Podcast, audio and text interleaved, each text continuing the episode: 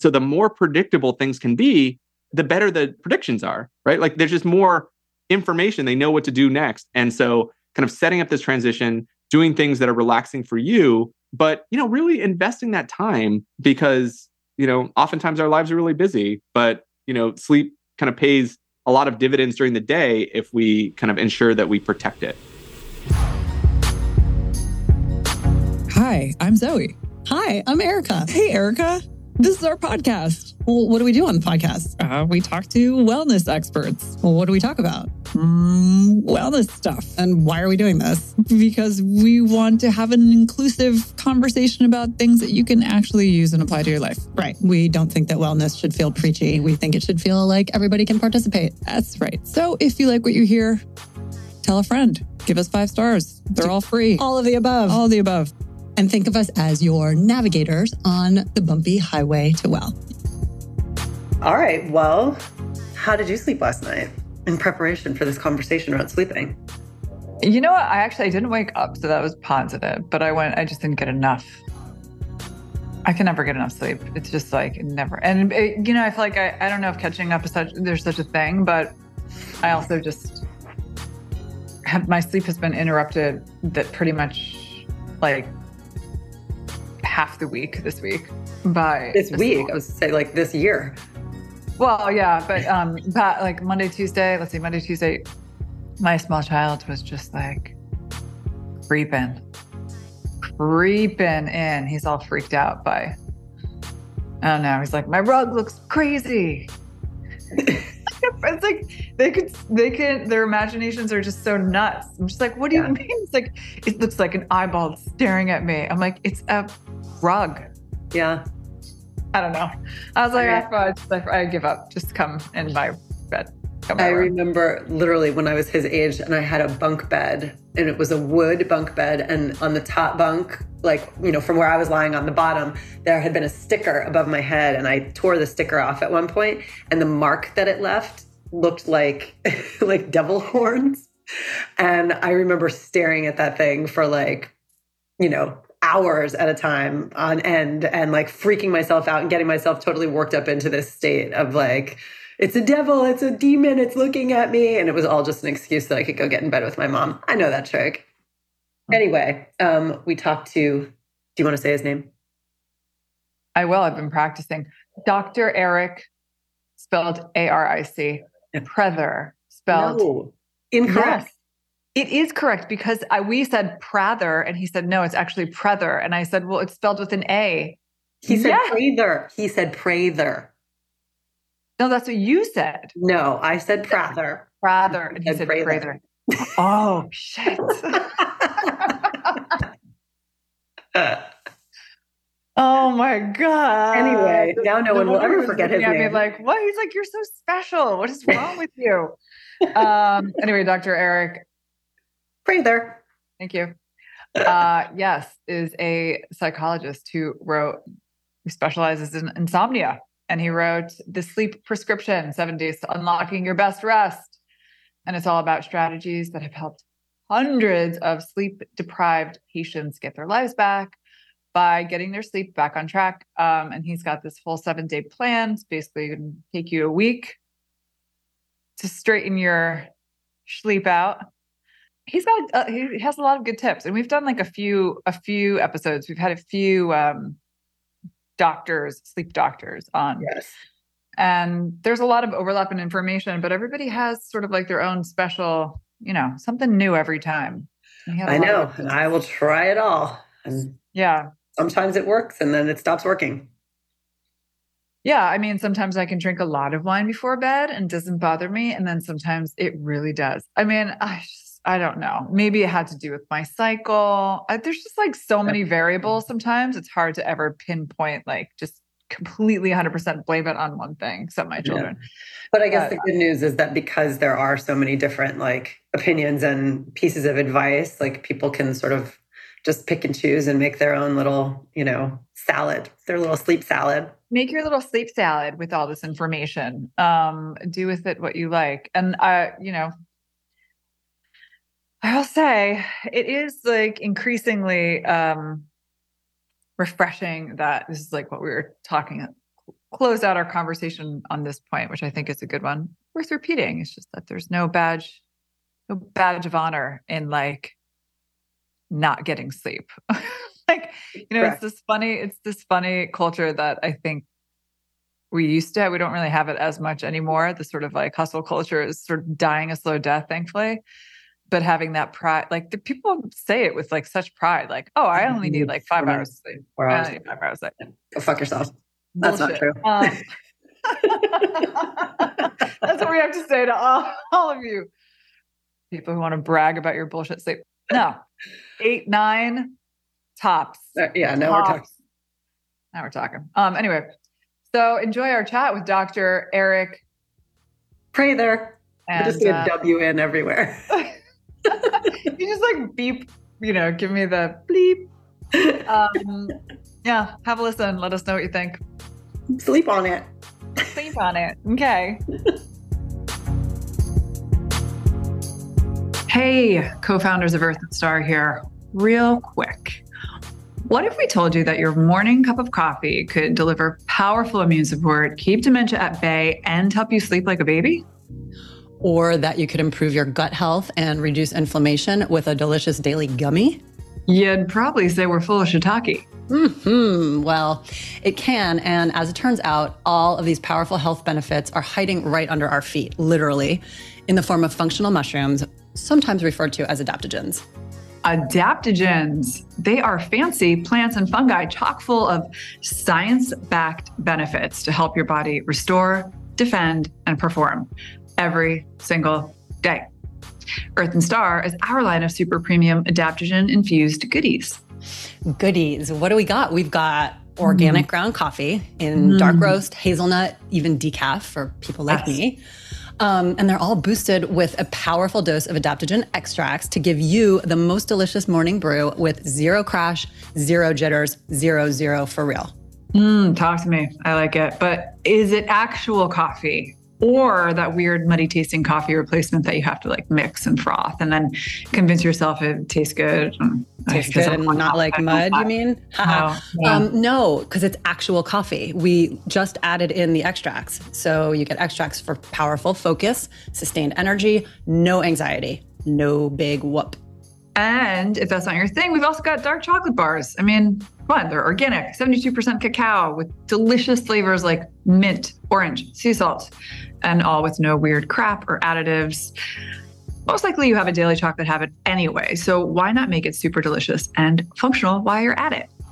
hmm And what's that? You still need an easier way to make this adaptogen habit stick? I see what you did there. I see. Done. Done. I know. Here's what I did. We've got gummies too. Get it? They stick. Um, Nice. And we managed to pack a therapeutic dose into just two little vegan gummies. Two, two, not not four or six, because come on, people, no grown ass adult needs six gummies a day. but if you do, no judgments. No judgments. And no, Earth and Star products do not taste like mushrooms. We will legit give you your money back if you taste even the slightest hint of shroominess. Our products are just like the ones you are already consuming regularly. Real coffee, real chocolate, etc. They are just boosted with functionality to help you adapt every day. Adapt every day with all the stuff that comes our way. Oh my God, I just did a rhyme. That's good. Um, that's pretty good. Uh, so check us out at earthandstar.com and or follow us at Earth and Star Co. And if you want 15% off, you can use the code HTW on your first order. Do, do, do. Welcome, Dr. Aric Prather.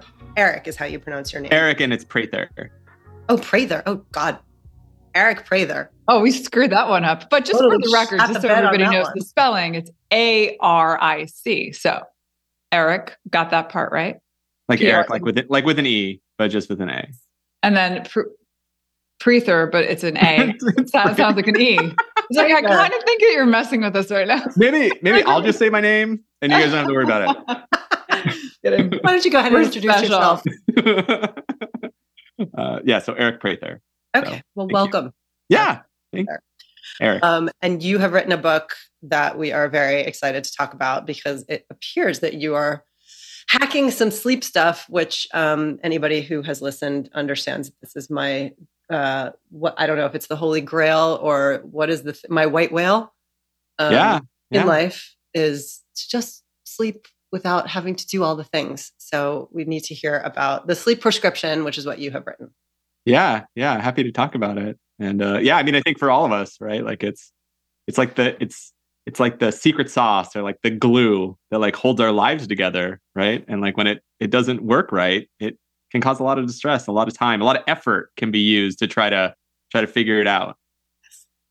I spend, I would say, a minimum of 20 to 30 minutes on a given day just trying to figure out what like cocktail of supplements and what sleep rituals are going to work for me tonight. And then you know the stress that is associated with that yeah, creates yeah. its own sleep issues. And i personally have been on i would say like a five days decent sleep two days very very bad sleep um, for the last like couple of months which is actually progress for me. Yeah yeah yeah. Not yeah, awesome. yeah let's let's dig into it. Let's let's, let's dig you know, in. so I'm curious. I'm curious why, and I think this is always so funny about books because it has to be like sort of attainable. We always assign like a number to it, and this is right. Yeah. How to unlock your best rest in seven days, not eight. Not That's eight, it. just So seven. how are we going to do it in seven days? like one week.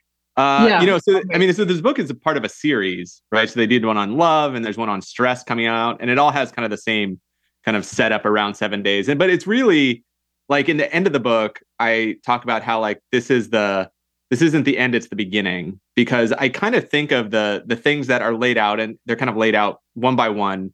And it's all distilled from what is kind of you know recognized as the first line treatment for insomnia, which is cognitive behavioral therapy for insomnia, which is what we do here in San Francisco in a clinic that I help run at at UCSF. Um, but you know, it's really I like to think of it really is like a recipe versus a menu, right? It's like it's not a it's like a list of things, but really you need you, you as you layer them on, it kind of creates what is important for getting your sleep back on track, but also like something that you're making, it often needs time to bake, right? Like it, and so it's like the accumulation of doing these things as habits will, you know, that are based in sleep science and leverages our sleep biology that's that's in there. Like we're kind of built to sleep. Over time, it will lead to um, improvements in people's kind of predictability around their sleep, which is often what is at the kind of the foundation of when people have really significant sleep problems is how unpredictable it's come become right? It's like we're we're constantly chasing sleep and that's not how it works. I always say that like you know no one really even wonders how sleep works until it stops but then when it right. stops it's like oh my gosh like how how do i make this happen again? How do i get this you know how do i get this back? And it turns out that like sleep isn't something that we make happen. It's something that happens to us right? It kind of washes over us. And when but when people have insomnia they often make changes or choices not that you know they're to blame for it because all the choices that people make are really reasonable in the moment but actually end up undermining how sleep works naturally So, what are, I mean, so Yeah. working from that, I mean, what are some of the ways that we undermine our sleep? Yeah, yeah. I mean, I, I mean, and, and again, this is this is you know, it's geared towards people that have insomnia, right? Because everybody has like, I mean, I think the first thing is like, look, sleep is variable, right? Like everybody has ups and downs, and when we can't remove all the stress out of our lives, the expectation that we're going to have the best night of sleep every night is just not reasonable. Particularly because we know that sleep changes as we age, and there's lots of biological things that happen that can, you know, also happen as we age, and that Yeah. contributes to kind of changes in kind of norms around sleep and expectations that we should have around what our sleep should look like. But you know, when people have um, have you know ha- get into a, a routine that undermines their sleep, one of the things that happens is that people often um, spend a lot of time in bed not sleeping, right? Because sleep is it, it's become so unpredictable that you really want to be in the right place at the right time. And so people spend a lot of time, like, you know, maybe they'll go to bed a little bit early because they're like, God, it really took me a hard time to get to sleep. Or I'm like, I'm only getting six hours of sleep. I want to make sure I get it, but I don't know when it's going to be in that time. Oh, And so I'm already panicking. By I the know, way, I'm I'm already getting like very panicking. anxious. This is like the weird thing. I, I feel like I start panicking about not being able to sleep somewhere in like late afternoon. But sorry, go on. right. So I mean, right. So like this is, I mean, right. So that's that's what happens is you know people then begin to kind of lose what we call like self efficacy around sleep, right? And like, and so people will spend a lot of time in bed not sleeping. So that that window that they create for themselves, which again is understandable in the moment because sleep it feels so unpredictable. It it's a window that's much bigger than you could possibly ever fill up with sleep. So people, you know, people with you know some versions of insomnia will spend something like 12 hours in bed, right? They'll go to bed early, they'll kind of sleep in later because they had a bad night of sleep and and they can't fill up that space with sleep. And as a consequence, you're guaranteeing hours of time where you're not sleeping because you know the body can only make so much, right? But because it feels so unpredictable, that's what people will do. Um, yeah. Can you right? Can you, you, Sorry, can, can you define? So, like, I'm just trying to understand, like, what the true definition of insomnia that was is. my question too. Oh, yeah. See, see, how in sync we are. Um, yeah. yeah. So, I mean, certainly, you know, people have experienced insomnia symptoms, right? That's like difficulty falling asleep, staying asleep, waking up too early. But uh, kind of the clinical diagnosis of insomnia disorder is kind of having those symptoms, one of those symptoms, and dissatisfaction with your sleep and daytime dysfunction, right? So, kind of feeling tired or having kind of brain fog or you know beer you know changes in mood like increased irritability or anxiety. Um, but it you know it, it's also kind of a, a there's a duration component. So it's you know three times a week for the last three months. And then it's not you know it's not due to other things. So you know sometimes uh, you know people will get depressed and their sleep will get disrupted right and then it's like it's really due to the depression or when their depression gets worse their insomnia gets worse. Or, you know, there's lots of medical conditions where insomnia is really common. And so, you know, those things can also be accounting for it. But, you know, if it's not accounted, by, accounted for by like a substance or a disorder, another, you know, medical comorbidity or psychiatric comorbidity, and it has this duration and you have the opportunity to sleep, but you just can't, um, that would, you know, that would meet the the diagnostic criteria for so, insomnia disorder.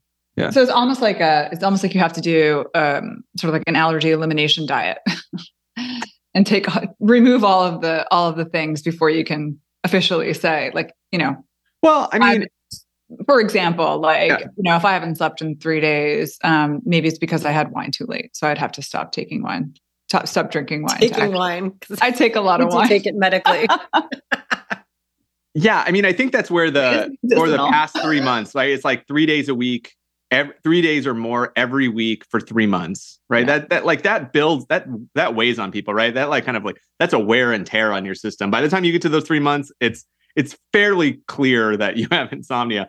And and I will say, you know, most of the people that come to our clinic, I mean, it's been like 10 years they've had insomnia. Yeah. And it, it's like it's it's and and a lot of it has to do with the fact that, you know, people will go um, you know, the first person they'll go to is like the primary care physician, which makes sense for almost anything that is an ailment but um, you know the the treatment is often some kind of prescription sleep aid, right. and that really masks the problem. Right, as soon as you start stop taking it, it will you'll have insomnia again. And if you stop taking it kind of cold turkey, you're going to have kind of the worst insomnia you've ever had. And so you know that that really doesn't address it. But you know, right, like that's that's where people know to go. And so that's the challenge. Well, so on that note then because then i want to you know we definitely want to get into you know some of the the tactics and approaches but it's interesting that we're talking about that you mentioned like that root cause thing because yeah. that's certainly you know in the world that we kind of you know operate in functional medicine is always about you know addressing the root cause rather than masking the symptoms so in this case like what you know eliminating all those other things that you just named what is the actual root cause of this chronic insomnia? I mean, I understand, you know, yeah, yeah. aging and some, you know, to some degree, like gut health and all of these things, but like, what is actually like, what is that specific mechanism that is causing insomnia? Yeah, no, that's a great, um, great question. And I mean, I think, you know, first, like the way that we think about the development of insomnia is like this three P model, right? So the first, first P is you know some people have a predisposition to it. Like some people are just more anxious you know are you know th- there is some genetic component to insomnia. Um, and then there's usually a precipitating factor like a stressor or something that goes on in your life that disturbs your sleep. But it's really these the final p these kind of perpetuating factors that create a chronic insomnia right? Even though the stressor is removed all the things you've done and you continue to have this. And and so you know the the things that are dysregulated in insomnia the kind of the root cause from my perspective are kind of you know things that affect what regulates our sleep right so so a misalignment of things like our circadian rhythm mm-hmm. and then our homeostatic sleep drive which is kind of this drive for sleeping um, we undermine how that works with our behaviors and that kind of creates distress because now you're not sleeping well and that distress kind of perpetuates the feelings you know the things that get in the way of insomnia. And i mean i think a good example is like oftentimes i'll have people who are say taking ambien or some other medication and they'll say um, you know it just didn't work last night. Like i was just you know because you can overcome even those types of medications because it's it's not the absence of it, ambien in your system that's keeping you from sleeping. It is it's it's kind of our brain our our our, our inability to let go like that mm-hmm. hyper vigilance that really gets in the way. Um, and so you know what what co- cognitive behavioral therapy for insomnia does or cbti is does is really kind of behaviorally try to you know work with your sleep system to get it back on track. And what happens is people begin to build confidence in their ability to sleep. They're being kind of reacquainted with that feeling of sleepiness. For and for many like they've never they haven't felt that in so long. They they always say that they're tired but they're never sleepy right. mm-hmm. and and by doing that by building up that confidence it kind of allows people to let go to like not think about sleep anymore right? Like it just happens again. Yeah. um and so you know and I, I will say that like when you give someone their sleep back like it, it, it, has incredible spillover effects for the rest of their, to the rest other aspects of their life, right? Like they're we're we're better partners, we're better parents, we're more empathetic, we're more able to deal with stress, we make better dietary choices, right? We're more likely to do that, like that exercise in the morning. All of those things oh. are tied to our ability to sleep and are disturbed when we don't get what we need. Yeah, it really does, and that's why it feels so circular, where it's like, yeah. You know, um, of course you're going to have all you're going to feel anxious and depressed and you know moody and whatever and all those things won't allow you to sleep but if you don't get to sleep you're going to feel all those things. I mean it just is like oh this endless cycle. Um, but speaking of worrying and having anxiety about that so you say worrying i'm curious what you mean by this the power of worrying early um, yeah.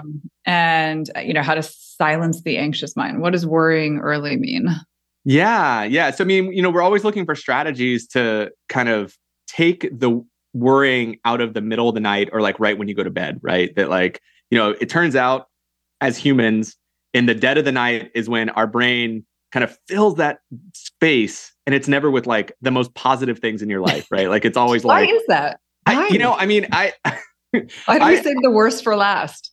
well, I mean, it's almost like I like a lot of people ask me that. I, I think probably it's it's probably pretty adaptive in the short term to like be thinking about the future and like what you what you need to solve and how you might be able to but it like it, it doesn't feel good right? I mean like in, in the same way that stress is necessary for life like you need things to push you to be motivated right? So it's like but it but it's it's kind of on a curve um where too much is is uh, is bad for you and too little is probably bad for you. And so um and and so the worrying piece you know we're trying to figure out strategies to kind of move that out of the nighttime experience because we're just not at our best right at that time. Like we can't be solving things. We can't be and so worrying early actually like being intentional about scheduling it where you say you take 15 minutes out of your day you all you do is kind of find a place where you can just worry about things right? Maybe you write it down maybe you you know but but i think the important part is like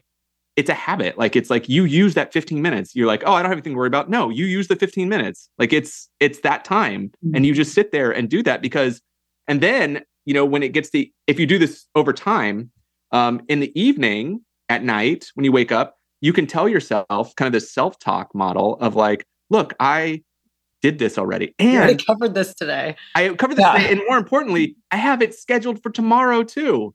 Right. and so it's like, look, like this this is not the right time to be doing this.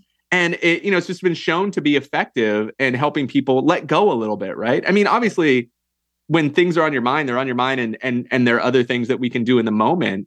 But uh, that one seems to be helpful in in kind of trying to compartmentalize some of these things right?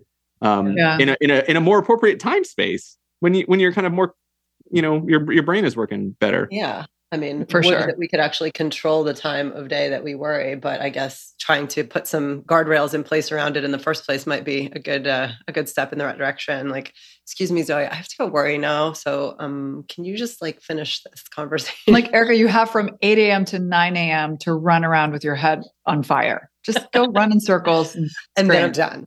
and then you're done. Um, yeah, it's funny. I actually I feel like I instinctively do that. I kind of get like the uh, the most stressful, worrying kind of things out of the way because I know, you know, it's like it, there is a certain point at which my brain does just shut off in the evening.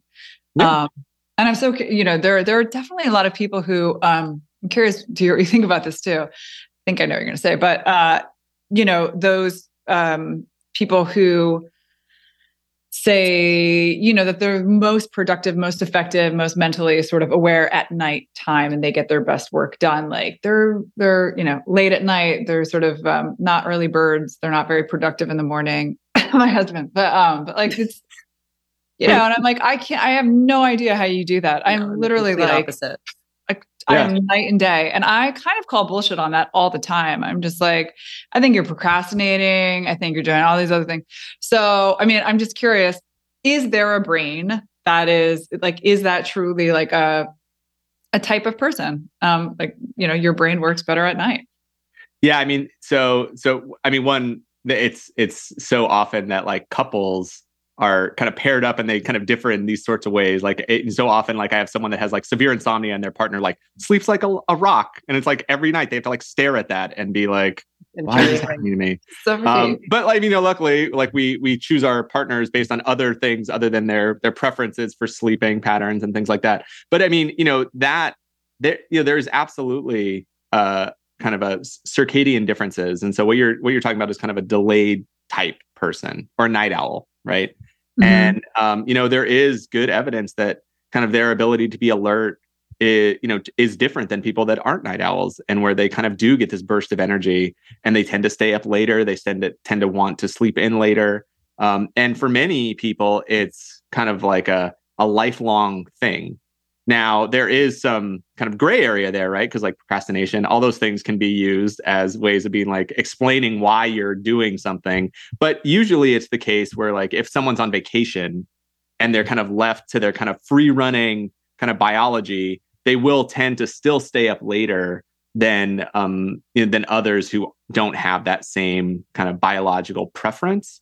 Um you know and i mean i, I certainly like there are you know there are extreme cases right that where you know where people I, I see a lot of people that are like they're like computer programmers and they like they work all night and then they want to sleep all day and they have a job say like at google or something like that where everything's fine and they they they are very productive and then all of a sudden they get a manager that wants to have like 9 a.m meetings every week and this their life falls apart because they you know they're, they're now their circadian biology their their preference their genetics are like misaligned with the world. And so you know that can be really that's gonna be really hard right? Because it's not their fault. It's just like the world isn't set up for people that are like really late night people um and it's not you know and so that that that is always a tough conversation. But you know I, I guess in this way based on the information that you told me i would take the side of your husband but i do understand that uh it I don't think We're editing that out, by the way. That's Yeah, yeah, totally yeah, getting cut. uh, totally fair totally fair totally fair. Um, Um, so can we dive in a little bit to what happens over the course of these seven magical days where Oh, sure. is going to save your save your life? well, what is the first? Yeah, I mean, like, what is the first piece of advice? What What is the first piece of advice that you give someone? Uh, i mean i guess the first one is to buy the book that's the first thing but then of or find someone who has it. I'm just joking. Uh, uh, so so you know the the probably the number one thing that I always tell people to do, and this is a hard one. I mean, and, and again, it's it's uh like I, I try to meet people where they are, like with what you know, and like. But if people have you know significant sleep problems, um, the first thing that you should do is set a standard wake up time, like that you keep seven days a week, and it's because you want to kind of begin to entrain or kind of like sync your kind of internal rhythm and just your circadian rhythm plays a really important role in kind of how we feel during the day how alert we are during the day and kind of the predictability of how your body works and also it's I, I focus specifically on the morning because you can't put uh like a bedtime on someone that has kind of significant sleep problems. That's actually really distressing, right? Yeah. And so, but but because we use uh, the same kind of energy each day, um, you know, you'll begin to get sleepy around the same time each night, right? But you you know, sleep is something that you don't. Sleepiness isn't something we control, but we can control when we wake up. And so that would be the first thing to put in place. Um, it it's both it kind of sets your circadian rhythm, um, and then it also sets kind of in motion your your sleep drive, which I kind of use the example. It's kind of like a balloon that builds up with sleepiness throughout the day. So you like wake up, your balloon's flat. You go throughout the day, it gets bigger and bigger and bigger, and then kind of when it gets to like an optimal amount, you begin to get sleepy, and then you go to sleep, and it kind of like drains out that sleepiness. And so if you keep your wake time around the same each day, it just makes that more predictable too. Kind of the same amount of time has to go by uh, typically to to to kind of get the sleepiness that you need to kind of make that transition. So, uh, so a question on that too is I, I yeah. there are people who you know also wake up insanely early, right? Like before yeah. the sun. So thinking yeah. about circadian rhythm, like is that actually good? I is mean, yeah yeah uh, so yeah so that's so that's the the other end of the continuum so that's like what's called an advanced phase person right where they kind of and and and there's some evidence that as we get older like maybe our grandparents like you'll end up uh they, they go to bed earlier they get up really early uh, my grandparents lived in in Palm Springs, and so they did that. But they also, because it was you know 120 degrees, they had to get up at that time anyway. But uh, but yeah, I mean that that's absolutely a thing. Um, it's not necessarily bad for you. Again, it's not well aligned with kind of the, the time, right? Like, you know, when people want to have dinner and you want to go to bed, you know, for instance. But uh, but it's it's just it's just kind of a, a variety of our, our circadian rhythms. I think if I think one of the issues where it becomes challenging, and the same is true for someone that has a delayed circadian phase, is if they're able to get a sufficient amount of sleep in that time, right? So you know someone that has an advanced sleep phase if they have to do things in the evening or they want to right that can be hard because now they're kind of shortening their sleep opportunity window in the same way that someone wants to stay up late but they have a job that starts really early they are shortening that that window and so then they're kind of getting shorted on that amount of sleep that they they need to function well hmm. yeah that's interesting okay well so i'm feeling pretty good about not waking up before the sun yeah. yeah. You know, like Most those people, people, who are like, yeah. I wake up at five and like I go to the gym. Like they do all these things before the sun even comes up. And I'm just, you know, I already wake up feeling like I'm super behind. Um, but I'm not that person, so I don't care. Uh, so to, can you talk a little bit about the um, the restriction technique, which I feel like you were starting to go there? Oh yeah. So I mean, I think so. The other thing, so there are a couple. There are like two other main things that I that I want to make sure that we cover. So the one was the kind of waking up too early or waking up at the same time each day, right? Right. Um, and then, so one of the things that we want to take advantage of with respect to someone's sleep biology is this balloon, right? This like homeostatic sleep drive that's building up. And oftentimes, people who have insomnia, they they don't they don't feel sleepiness the same kind of way, right? They're just like they're so nervous about it they're so um and and and I mentioned like one of the, the behaviors that people do is like go to bed like prematurely early because sleep is so un unpredictable. They're chasing it. They want to catch it. Um, and so once we so what we do and this is in the book but like what we do in clinic is we have people complete sleep diaries right so we ask everyone to become like their own sleep scientist and so they kind of write down what time they go to bed what time they you know how long it takes them how many times they wake up how many minutes they're awake during the night and then kind of what time they wake up in the morning. And that will give us kind of how much opportunity that they're giving themselves and how much sleep they're getting for that time.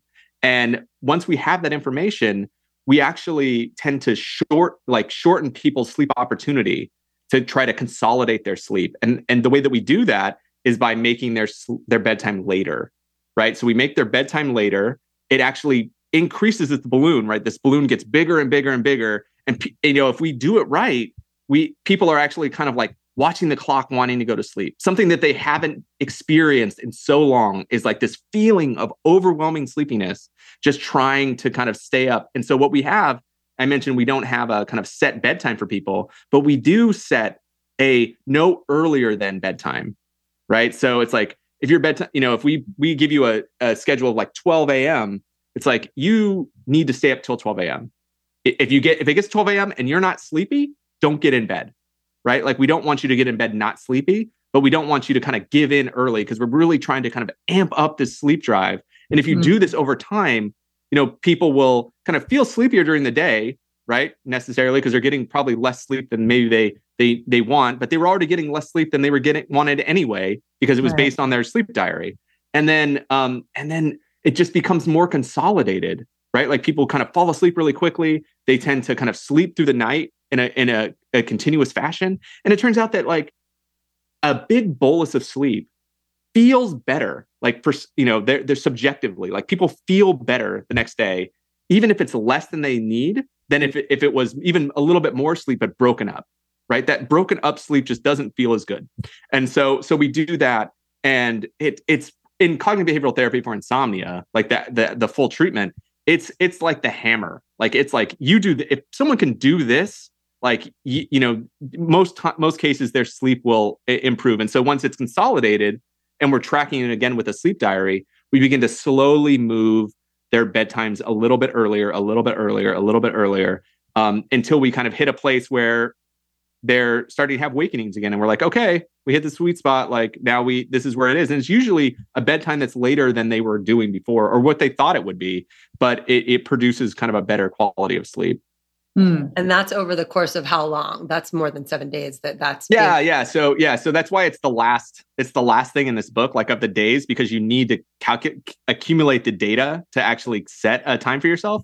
Um, and so usually, like I've seen it start working, you know, within a week. But you know, it's usually a couple weeks that you start to notice the difference. Like if you stick to it uh, regularly, um, you know, at if you go to like a clinic uh, to do this therapy, it typically is like, you know, at least in ours, it's like an evaluation session and then maybe like five like follow ups that are like a half hour long where we kind of like layer on kind of these strategies.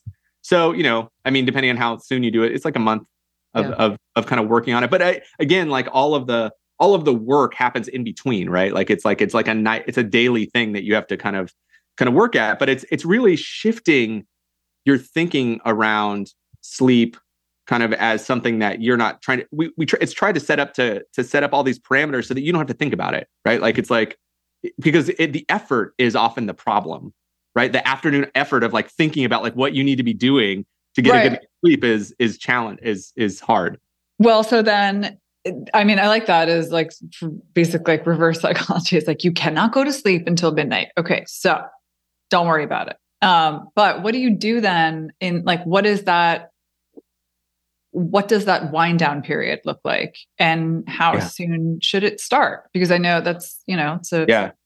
it's a big piece of the puzzle right? It's like at what point is a wind down routine like healthy and good? And at what point is it kind of like contributing to this like whole like fanfare and like anxiety around like getting ready for sleep to you know the degree yeah. that it's causing anxiety and it's taking up too much brain space and you're sort of like anticipating constantly for too long like what is that middle ground?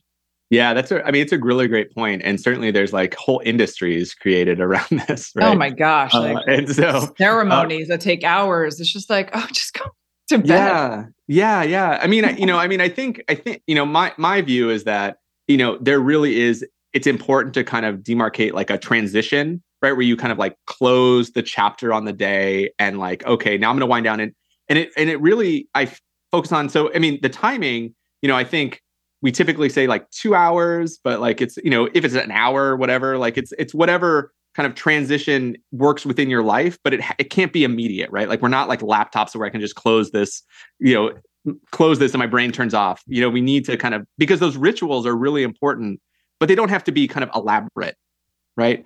It, what we're really trying to do is kind of cue your body that a transition is happening, right? And one that is kind of towards kind of relaxation eh, because your body needs that that time to actually ready itself to kind of transition into sleep effectively. And so, what do you do during that time? Well, um, you know, first it's kind of making sure that that time is carved out, right? That you're not like you know doing email while you're trying to transition um, and and then it's like you know i focus on kind of behaviors that are kind of low arousal and like slightly positive right? Like things that you enjoy doing. But i also think that's a lot of it is pretty personal right? Like i say like sleep is really universal but it's also really personal. Like there are things about your life that you know only you know about and things that work for you. So like you know some people read. I used to think reading was the thing. Like i was like oh you just need to read a couple pages. Like i just read a couple pages and i fall asleep like no problem.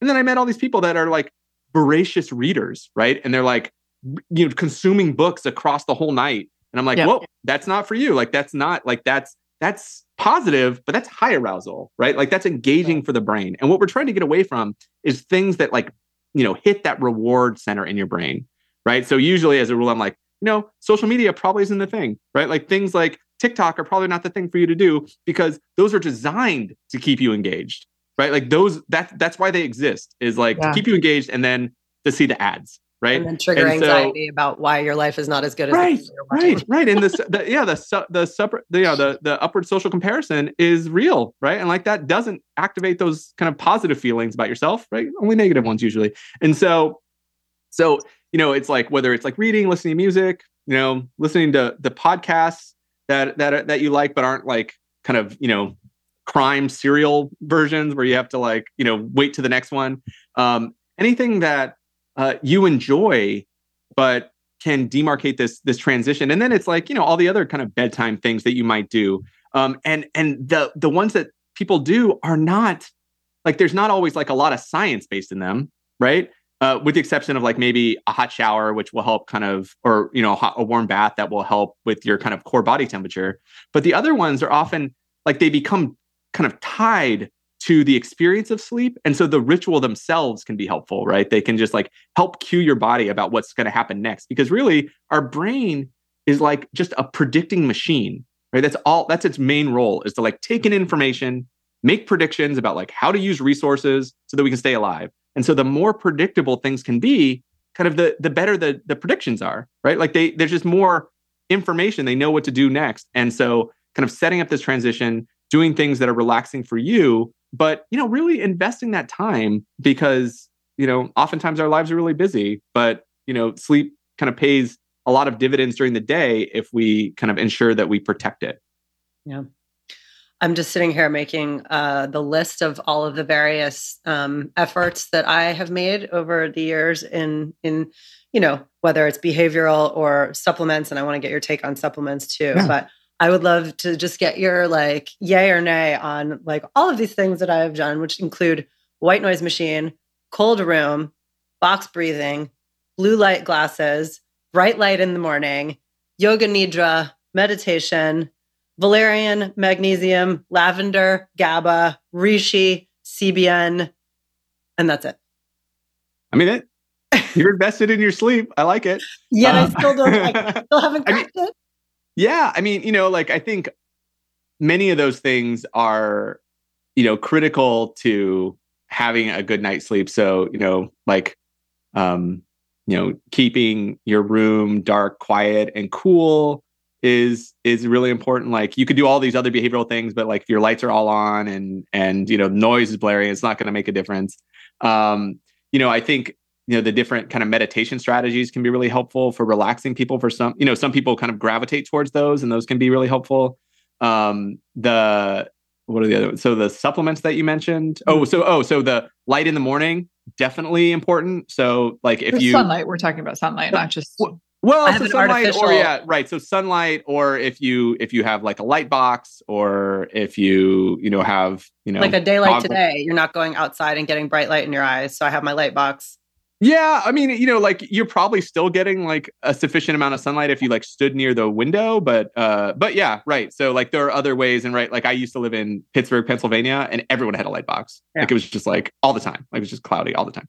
Uh but uh and so, you know, all those things. With respect to supplements, I mean, certainly there is, you know, some evidence that they can be effective, like particularly uh, I think like valerian has been shown like in in kind of, you know, randomized placebo-controlled trials uh, for some, in some cases to be effective.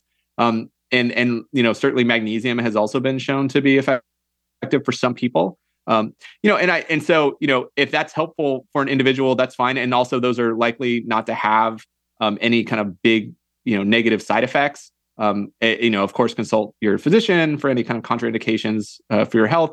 But um, you know, there's also there's also uh, you know some level of placebo effect that are involved in those. And mm. that's not like a bad thing. I guess i always but i always bring up that like these things aren't inherently bad um you know at least as far as we know. But it's always a question of like what happens if you don't have it? Mm. right? Like is it like you know so the the psychological dependency is real for these things. And and so it's always something to to kind of question. If it turns out that you don't have it and all of a sudden you don't sleep for the entire night because you didn't take your magnesium pill um you know that that kind of calls into question like hey like maybe i need to get a hold of this because you know my sleep you know i'm really kind of relying on this thing and um maybe i'm putting a little bit too much effort into my sleep routine than i need to be you know what i mean and yeah. i think there are ways to yeah but even when when i when i most people who come to our clinic are already on some kind of medication or supplement. And when, you know, and I never, my goal is always to get them off of it, but like I don't, I don't have any like value judgment on it uh, in any way, but especially when it comes to supplements. But some people, you know, they they want to get off magnesium for whatever reason, and so like we'll do like a, a slow tapering of that um, in the same way, just to kind of wean away at that psychological dependency, yeah. uh, just like you would for any other kind of medication. And it's, it's just, so funny because magnesium magnesium is just like, just oh like, yeah, I yeah, take, yeah. I take it every night. I take magnesium glycinate, and I definitely yeah. like. I, I, will feel like I will, whether it's placebo or not. Um, I'll definitely feel like I'll wake up if I don't have it. Um, yeah, yeah, yeah. I mean, I, and it's not saying it doesn't do something. No, I just like I've never thought about it in terms of like having like a serious addiction. Like I have to like taper my magnesium habit. It's just kind of funny. It's like psychological association. That that's all. Yeah. I mean, that's definitely what it is. Because I will tend to panic if I like go on a trip and I forget to bring some combination of my little magic, whatever they are. Um, and it's mostly, yeah, I think it, it is mostly the psychological dependency, which not awesome either. Um, what is your take? I feel like I know the answer, but I'm just curious because we like to ask everybody. But what's your take on melatonin? like how anti are you because there there's a big spectrum is that oh right? she just assumed that you were anti oh uh, like most well no i mean so you know lots of people take melatonin uh you know it like the efficacy data for it is not high you know but it also i don't think there's also a lot of evidence to suggest that if you chronically take it it's going to like burn out your pineal gland or anything like that um, we don't really know but uh, most people take it at much higher doses than they should Mm-hmm. Um, and it doesn't seem to be that effective for insomnia for most people, at least in, in kind of the trials. Um, it is something that we use routinely when we try to shift someone's circadian rhythm, right? Like so, this, well, so like your husband. the main thing it's supposed to be for, right? Is literally just shifting that clock and nothing. Yeah, else. for you know, for jet lag, or for you know, someone that has you know has a delayed sleep phase and they want to kind of work within kind of the bounds of the world right? It's uh, you know, well, but we do like at a really low dose. So it's like 0.5 milligrams yeah. and we do it much earlier, right? So like five hours before someone wants to be asleep. Because it, it's really just to kind of cue your brain to be like, oh, I should be making melatonin. And so that's that's and that's its role. And you know, that paired with light exposure in the morning and kind of shifting it kind of on a schedule can be effective. But um, you know, and then I think uh, you know, there is some data to suggest that it's, you know, can be helpful for kids. Um, that that's like for sleep, and that's something that I'm not I'm not a pediatric sleep medicine person, but I, you know, I don't I don't really know why it, it's it seems to work better in that way. But I'm like, like, hmm, I have two. yeah, yeah, yeah. keep me up all effing night. Oh my gosh, my child. Uh, yes, talk about like the reading at night. I uh, my my son has like a the reading at night doesn't. He's just I'll go in at midnight and he'll still be there, just like poring over Harry Potter, like yeah, yeah, yeah. Reading, like, like oh, this has to stop. But maybe, well, maybe the well, answer is melatonin. be clear, I am not promoting it. I'm just saying that. No, like, I think we all heard it right here, right here, uh, uh, Doctor Prather. Uh, he told me to do it. No, no, edit that out. I'm kidding. I'm kidding. You know, I accidentally, Erica. Do you remember when I accidentally took? I did. I remember. Uh, I tell you to tell that. I'm like, I never take melatonin. I accidentally, I know we have to wind it down, but um, I accidentally took 21, I think it was 21 milligrams of melatonin.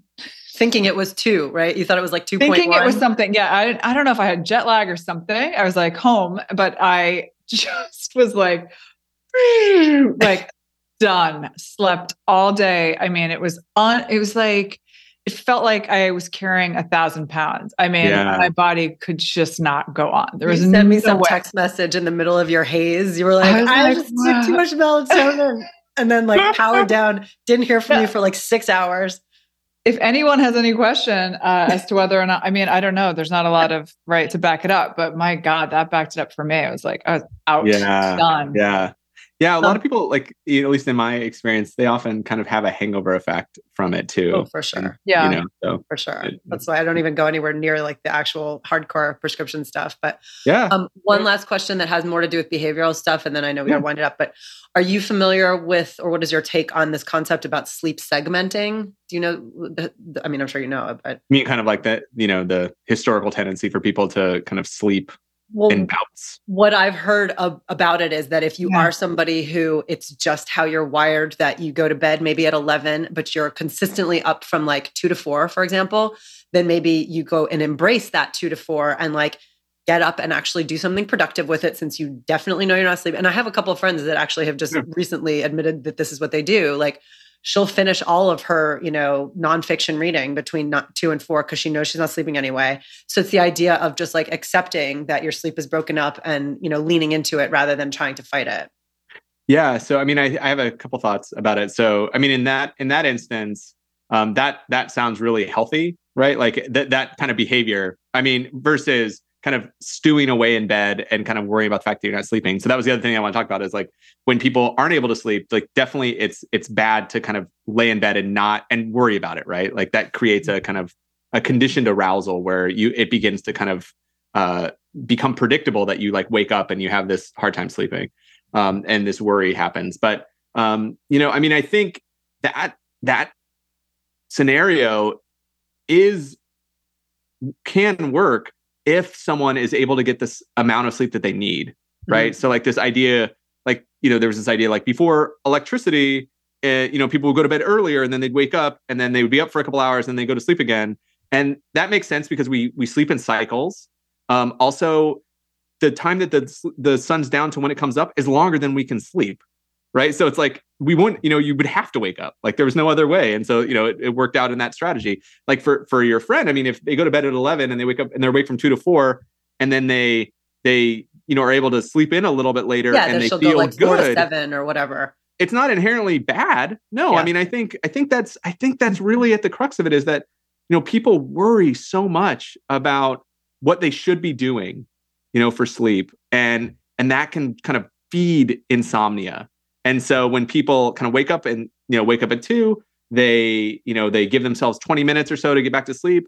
It doesn't happen. You know, you want to kind of get out of bed, do something quiet, or you know read or something to try to see if you can get back to sleep but if you get into a rhythm where you're like just up for 2 hours and it's working for you then it's there's nothing inherently wrong with that right i mean i i mean i think there you know there it, some people will argue that like there's something about having kind of all those cycles together i don't think that is you know fair for people to like try to kind of shame people into like why isn't your sleep all like bundled together? And that um, because I, I don't think we really know like what what the long term effects of those are. And a lot of times like our sleep is is to help us function better in the daytime right? On a day-to-day basis to kind of be our best selves. And so if you kind of work out a strategy that works for you um, ideally not without me- without medications kind of kind of using your sleep biology to to kind of help your sleep be more restorative um, the better off you are but like look like life's hard man you know you've got to try to figure out what works and and and kind of prioritizing sleep